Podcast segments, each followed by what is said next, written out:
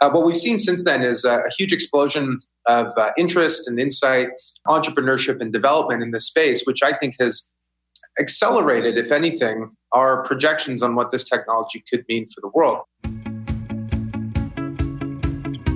Welcome back to the Innovation Engine podcast. On this week's episode, we're pleased to welcome Alex Tapscott back to the podcast to talk about unlocking the blockchain.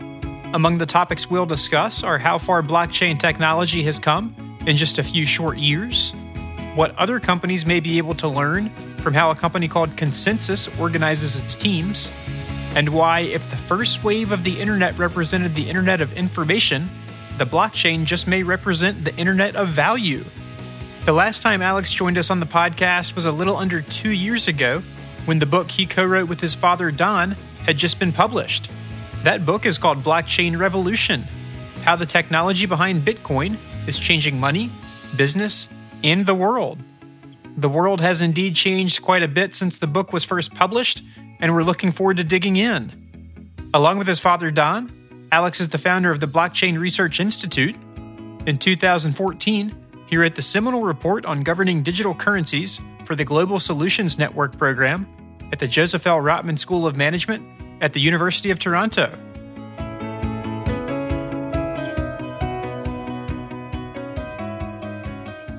Welcome back to the podcast, Alex. Glad to be here. Absolutely. So it's been almost two years since the last time we spoke.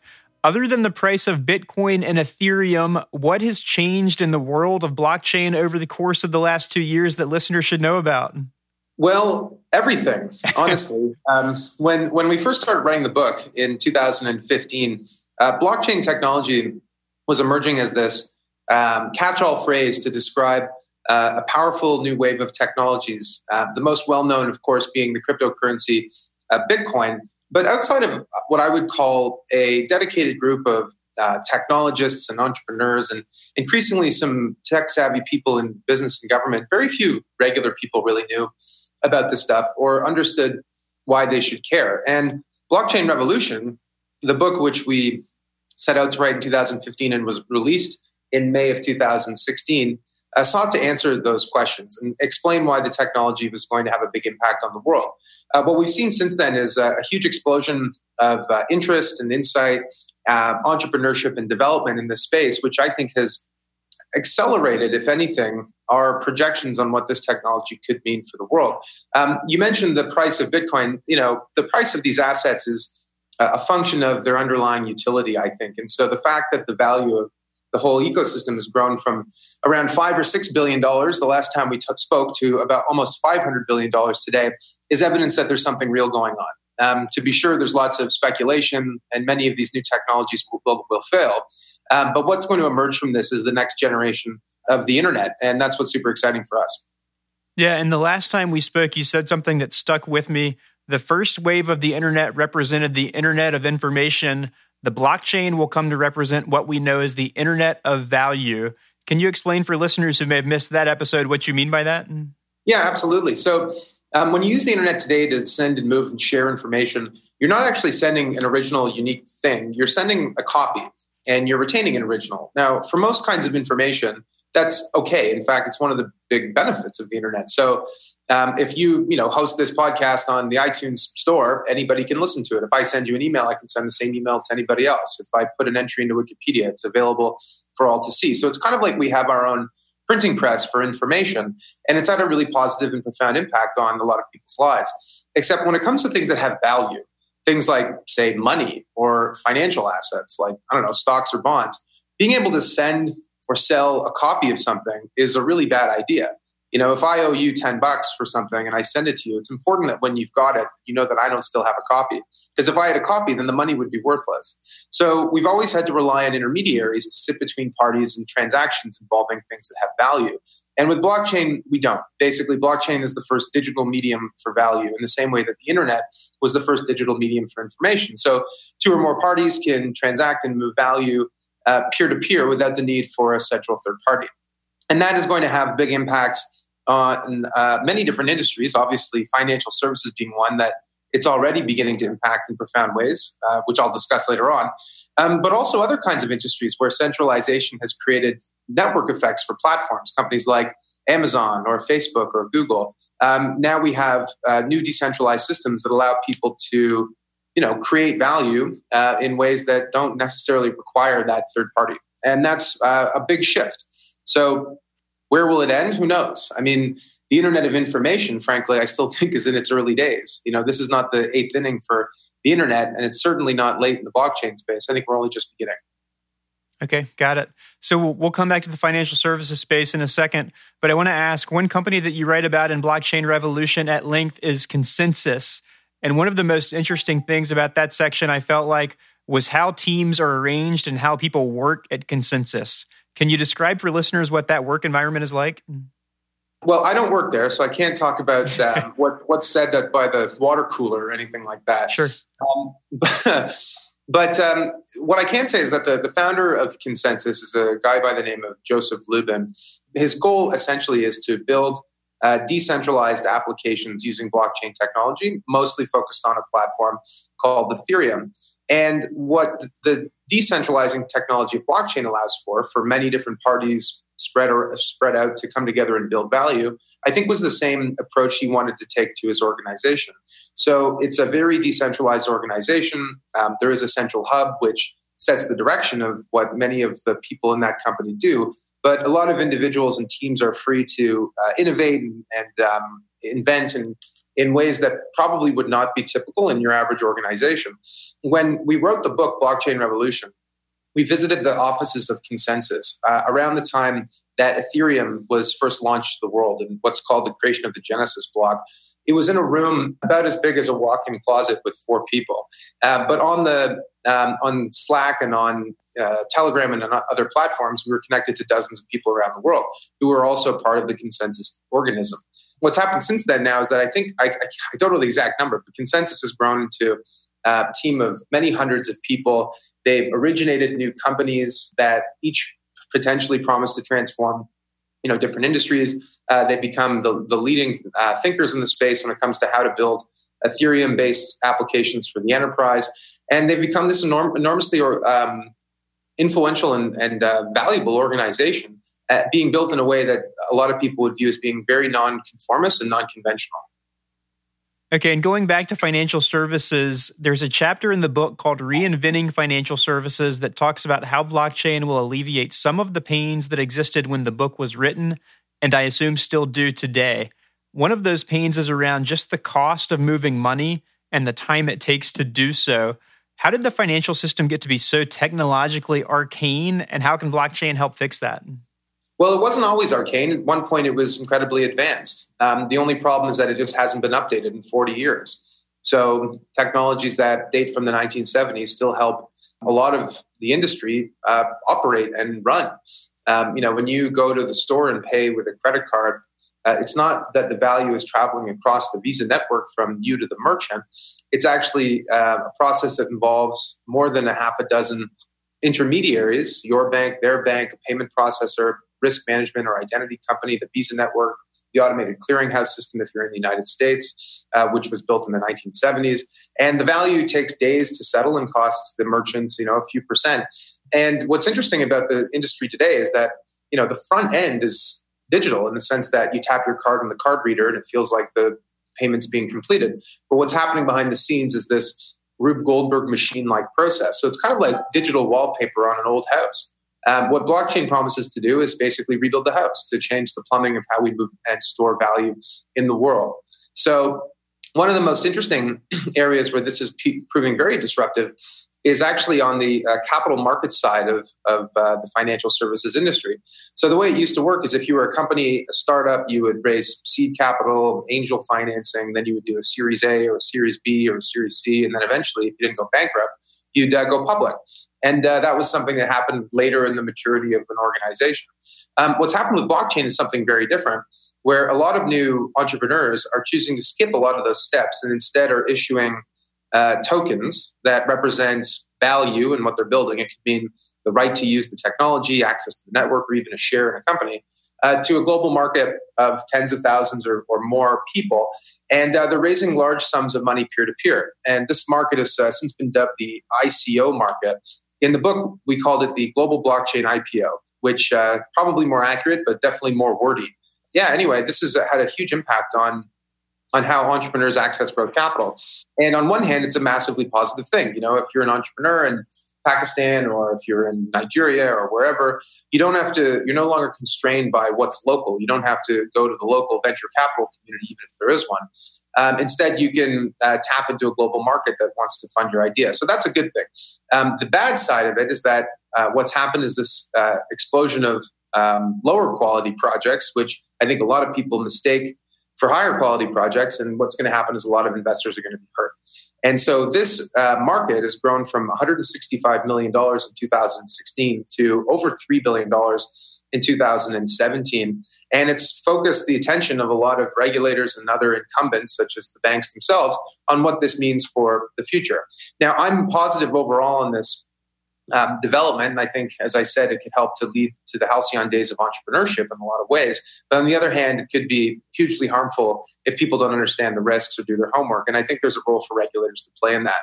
But this is something that barely existed when we wrote the book. I mean, when I when you and I spoke, the amount of money raised this way was probably twenty five million dollars, and eighteen million of it was for the Ethereum project.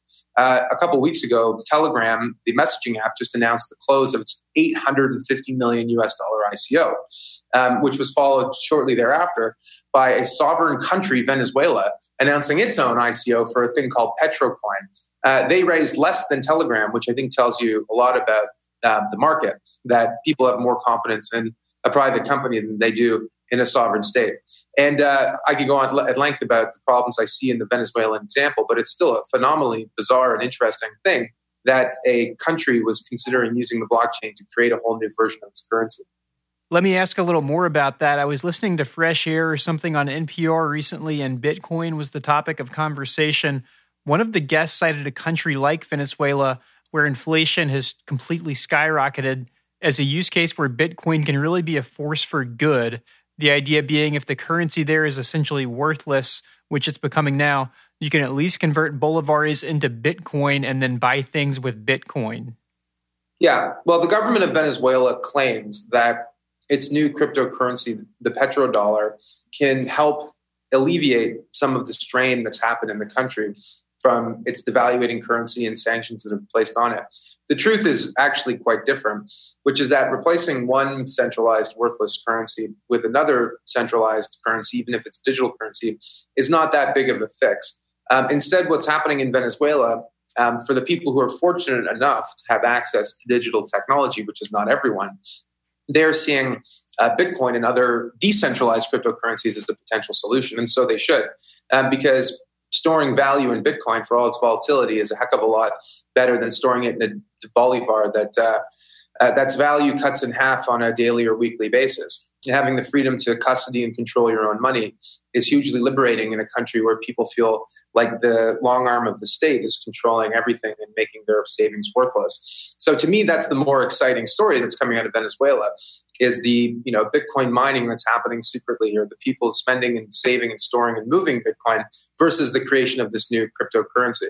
But the creation of the cryptocurrency speaks to another fascinating phenomenon, which is that excuse me, which is that a lot of people have talked about the value of a so-called digital fiat currency, a crypto fiat currency, and I think many, if any, um, thought that it would be created by you know the ECB or the Federal Reserve or the Bank of Japan or someone like it.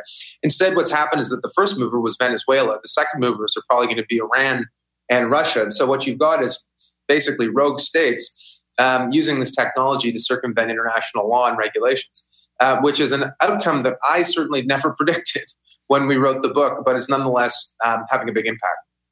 So let me ask there's no shortage of big names in the worlds of business or finance that seem ready to trash Bitcoin any chance they get. Jamie Dimon famously called it a fraud last year. Most recently, Charlie Munger of Berkshire Hathaway got in on the act. Do the traditional established players feel the same way about blockchain that they do about Bitcoin? Well, I'll answer that question in a couple of ways. So, I think that there are a lot of people who are hostile to the concept of Bitcoin. And you mentioned um, Charlie Munger, uh, Munger, Munger, uh, uh, did I mispronounce it? Joseph Stiglitz, Nouriel Roubini for whatever that's worth, Jamie Dimon, etc. Um, you've got people who, in many respects, represent the old establishment who see this technology as uh, something, you know, at, at best, sort of a, a, plaything that has no utility or value, and at worst, a, a fraud or, or something that's actually quite harmful. And uh, this is not a new phenomenon. You know, for as long as there have been technology shifts in our uh, world and in our economy, um, people who represent the old paradigm have been difficult or slow to embrace the new. Uh, you know, there's a, the saying that first they ignore you, then they laugh at you, then they fight you, and then you win. So we're actually at the point where the leaders of the old paradigm are fighting back against this technology. The next stage is, of course, that you win. And uh, the example of Jamie Dimon is an interesting one because Mr. Dimon uh, said, I believe in the fall of last year, that Bitcoin was a fraud, but walked the statement back at um, uh, when when posed the question in in uh, in January at Davos he said, uh, "I regret calling uh, Bitcoin a fraud, and please just please don't ask me about Bitcoin again. I just can't talk about it." Um, so, so that's an interesting concept in and of itself. In terms of the Bitcoin versus blockchain thing, you know, you can make the case that Bitcoin is not going to become a global reserve currency and that it may not replace payments in you know every part of the economy you can easily make that claim with justification but you can't really make the claim that Bitcoin is bad and blockchain is good. If you say that, that Bitcoin is bad and blockchain is good, you fail to really understand what the underlying blockchain represents, which is that it enables the digitization of money and of things that have value like assets and that bitcoin is this pioneering example of it now bitcoin may and its blockchain may not prove to be the most valuable or the one with the most utility but it is the the one that blazed the trail and helped to set off this amazing you know cre- creation of value in, in the blockchain space. Um, so I think to to separate those two things uh, is not really credible nor logical, and I think reveals someone's bias when they do that. Okay, got it. And for someone who's maybe trying to like visualize where blockchain might fit into the traditional technology stack of a of a product company, is it would it be accurate to say that it it like takes the place of of the database?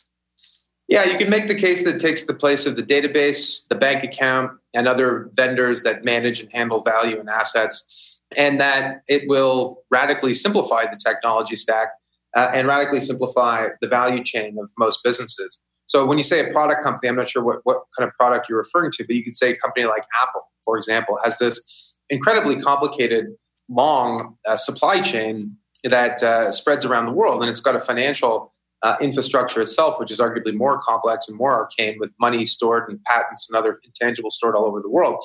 Um, having um, Apple and its suppliers and its um, customers having one common set of uh, records um, that they can base their assessments off of would help to simplify and reduce the uh, chance of error in that uh, value chain. And uh, that's something that we're seeing being tried out in any of number of companies. There are uh, companies like Maersk, which is a big shipping company, or Walmart, which is itself got a huge supply chain and also the biggest grocer in the world, um, looking to use this block, using looking to use this technology to uh, reduce the chances of fraud, of corruption, of value being lost, and importantly, of friction in in, uh, in their value chains. So when people talk about blockchain, um, or when they did originally, it was first about Bitcoin, then it was about financial services. And I think what people are beginning to realize is that this is a general purpose technology similar to the internet, for example, or the PC or the smartphone, that is going to have an impact on every single industry. Um, it's not about fintech, it's about all tech, and uh, technology is having an impact on everything. So, for established players in financial services, do you think there's a little bit of non, not invented here syndrome so, you know, for an industry where what passes for innovation on the consumer side, at least, is being able to take a picture of your check to deposit it in your checking account, you think they might be more focused on the potential upside than the downside? Yeah, well, I think when it comes to a lot of established industries, most things are not invented there. And that's just the nature of innovation. It's the innovator's dilemma, which is that when you've got a big uh, market or a big segment of a market to protect, you're not going to try and disrupt yourself because uh, the trade off um, from a manager's perspective is to protect the revenue you have, not to uh, try and chase the revenue that you don't. Um, and I think that's led to a lack of innovation in a lot of industries, including financial services. Um, I remember when the the innovation of being able to take a photo of your check first appeared, and uh, I asked someone who worked in a bank. I said, you know, this is more convenient than than before, but it also kind of seems like a stopgap, like you're just trying to weld some new technology onto an old technology. And they explained to me that actually doing that's incredibly complicated. That in their bank, that data has to hit 125 different points before it actually settles in your account, um, which to me speaks more to the underlying infrastructure of the industry than anything else. So there's no reason why I can't, you know, if I take in money from a, you know, an invoice or something like that, that it can't be processed digitally on the blockchain in a cryptocurrency or in some other kind of uh, asset. And in terms of the downside and the upside, yeah, when it comes to financial services, I think people broadly speaking fall into three camps. You know, the first camp are the ones who don't understand it or think it's not valuable and so are prepared to ignore it. I would not recommend that approach. Um, the second are those who see this as an opportunity to cut huge costs out of their organization. You know, banks and other third parties themselves rely on lots of other third parties uh, to make their businesses work. So, being able to reduce the friction and complexity of their own business is an opportunity for them. And you see examples like this pop up where, you know, a consulting company or a tech company will say that blockchain can cut X amount of dollars from whatever business unit. And I think that's fine. And I think it's okay to focus on areas where you can make things work more efficiently. But if you only focus on areas where um, technology can change how your business is done today, you're going to basically miss how it's going to transform your business tomorrow. Um, you know what what value is there for a bank or an exchange, stock exchange, to use this technology to process and clear transactions more quickly when those transactions are never going to go through the bank in the future to begin with. Um, you know, there's no reason why when you trade in a financial asset that you need to have brokers and custodians and clearinghouses and agents and exchanges when these assets can and should be moved to peer to peer. So the best way for you know leaders of the old paradigm in finance to think about this, and this probably applies to, to everybody, It's basically just to say, okay, how is this technology going to change the way my industry works in the future? And what opportunities does it create to build new products and services that were impossible to me before? And i think that's the best way to look at it. And uh, the ones that are thinking that way are i think the ones that are going to be successful. So i may have asked you this last time but I, I don't think so in the early days of the internet i think a lot of people would have thought that you know you were crazy to say there will come a time where pretty much any business has its own website. Do you think that in you know 5 10 15 20 years whatever it may be basically any company transacting business will be i don't know if the question is will need to have their own blockchain or, or will need to be connected to the blockchain but do you see it being just like it's something you have to have like today a website is something a company basically has to have yeah i mean if not a website then an internet presence of some kind right through a mobile app or something like that i mean i think i think the that is true but not that everyone's going to need their own blockchain. That's kind of like saying everyone's going to need their own internet. Um, I think I think more likely what's going to occur is that um, companies will be connected to a network of blockchains um, that much of their business will operate using that technology, and that regardless of what industry you're in, you need to be prepared for this stuff.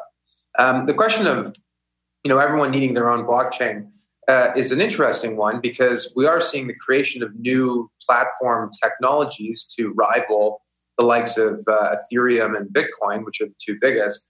Um, but we're not going to see millions of blockchains. What's more likely to occur is that a bunch of, call a handful of different platforms will achieve scale um, that uh, forces them to become standards, and then interoperating between them will be the most important thing.